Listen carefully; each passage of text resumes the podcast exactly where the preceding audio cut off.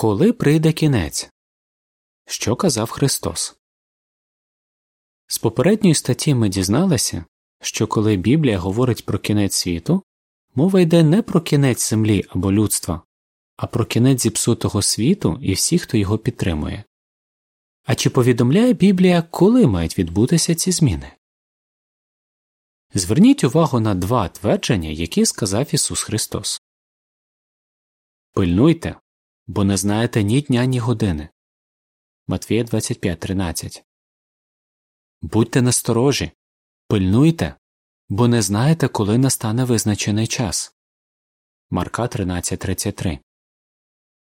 Отже, жодна людина на планеті не знає, коли цей світ прийде до свого кінця. Але Бог знає. Він навіть визначив конкретний день і годину, коли має настати кінець. А чи можемо ми якось дізнатись, наскільки близько ця дата? Так, можемо. У розмові з учнями Ісус перелічив події, які мали свідчити про наближення кінця. Події, які свідчать про кінець. Ці події мали бути ознакою закінчення цього віку. Ісус сказав: «Повстане народ на народ, і царство на царство. В одному місці за іншим буде голод, і відбуватимуться землетруси». Матвія двадцять чотири три сім. Він також передрік епідемії. Луки двадцять один одинадцять. Чи бачите ви сповнення слів Ісуса? У наш час землю спустошують війни, голод, землетруси і страшні хвороби. Наприклад, у дві тисячі четвертому році в Індійському океані стався потужний землетрус і цунамі, внаслідок чого загинуло коло двісті двадцять п'ять тисяч людей. А пандемія ковід дев'ятнадцять за трохи більше ніж рік забрала два цілих шість мільйона життів по цілому світі. Саме такі події, за словами Ісуса, мали вказувати на близький кінець цього світу. Останні дні. Період перед кінцем Біблія називає останніми днями. друге Петра три три чотири. У другому Тимофія три один по п'ять зазначається, що останні дні будуть відзначатися різким занепадом моралі. Чи ви постійно стикаєтеся з егоїстичними, жадібними, агресивними і бездушними людьми? Це ще один доказ того, що ми живемо за крок до кінця світу. Скільки триватимуть останні дні? Згідно з Біблією, вони триватимуть мало часу. Після цього Бог знищить тих, хто нищить землю. Об'явлення одинадцять вісімнадцять. Підписи до ілюстрації. Війни. У період з дві тисячі сьомого по дві тисячі сімнадцятий роки смертність від збройних конфліктів, воєн і тероризму зросла на сто вісімнадцять відсотків. Тобто більш ніж удвічі. Хвороби.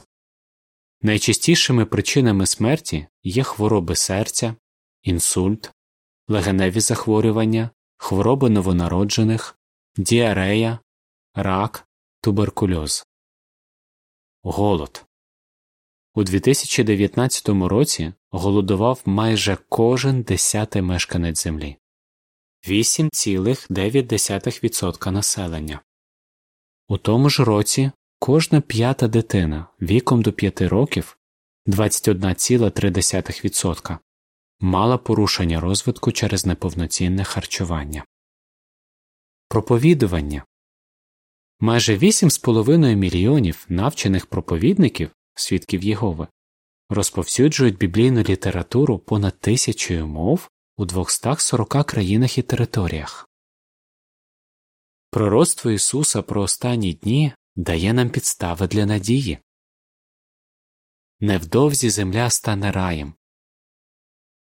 Бог уже встановив день і годину, коли Він покладе край цьому злому світу. Але Він не хоче, щоб хтось був знищений. друге Петра три дев'ять. Навпаки, Бог дуже хоче, щоб ми пережили кінець цього світу і жили в новому світі, коли вся земля стане раєм. Тому Він дає людям нагоду дізнатися про його норми і дотримуватися їх.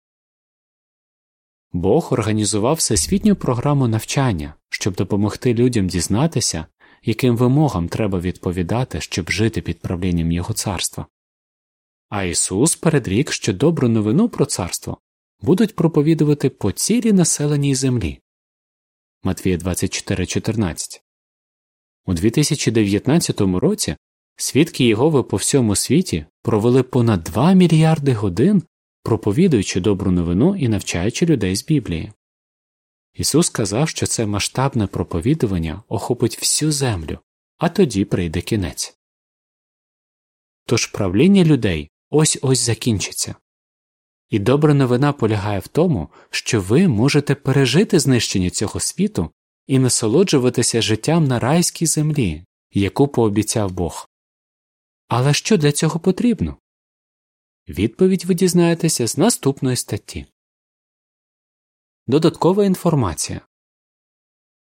Перед самим кінцем світу. В останні дні прийдуть скрутні часи, коли жити буде дуже важко. Бо люди будуть самолюбними, грошолюбними, хвалькуватими, пихатими, сповненими зневаги, неслухняними батькам, невдячними.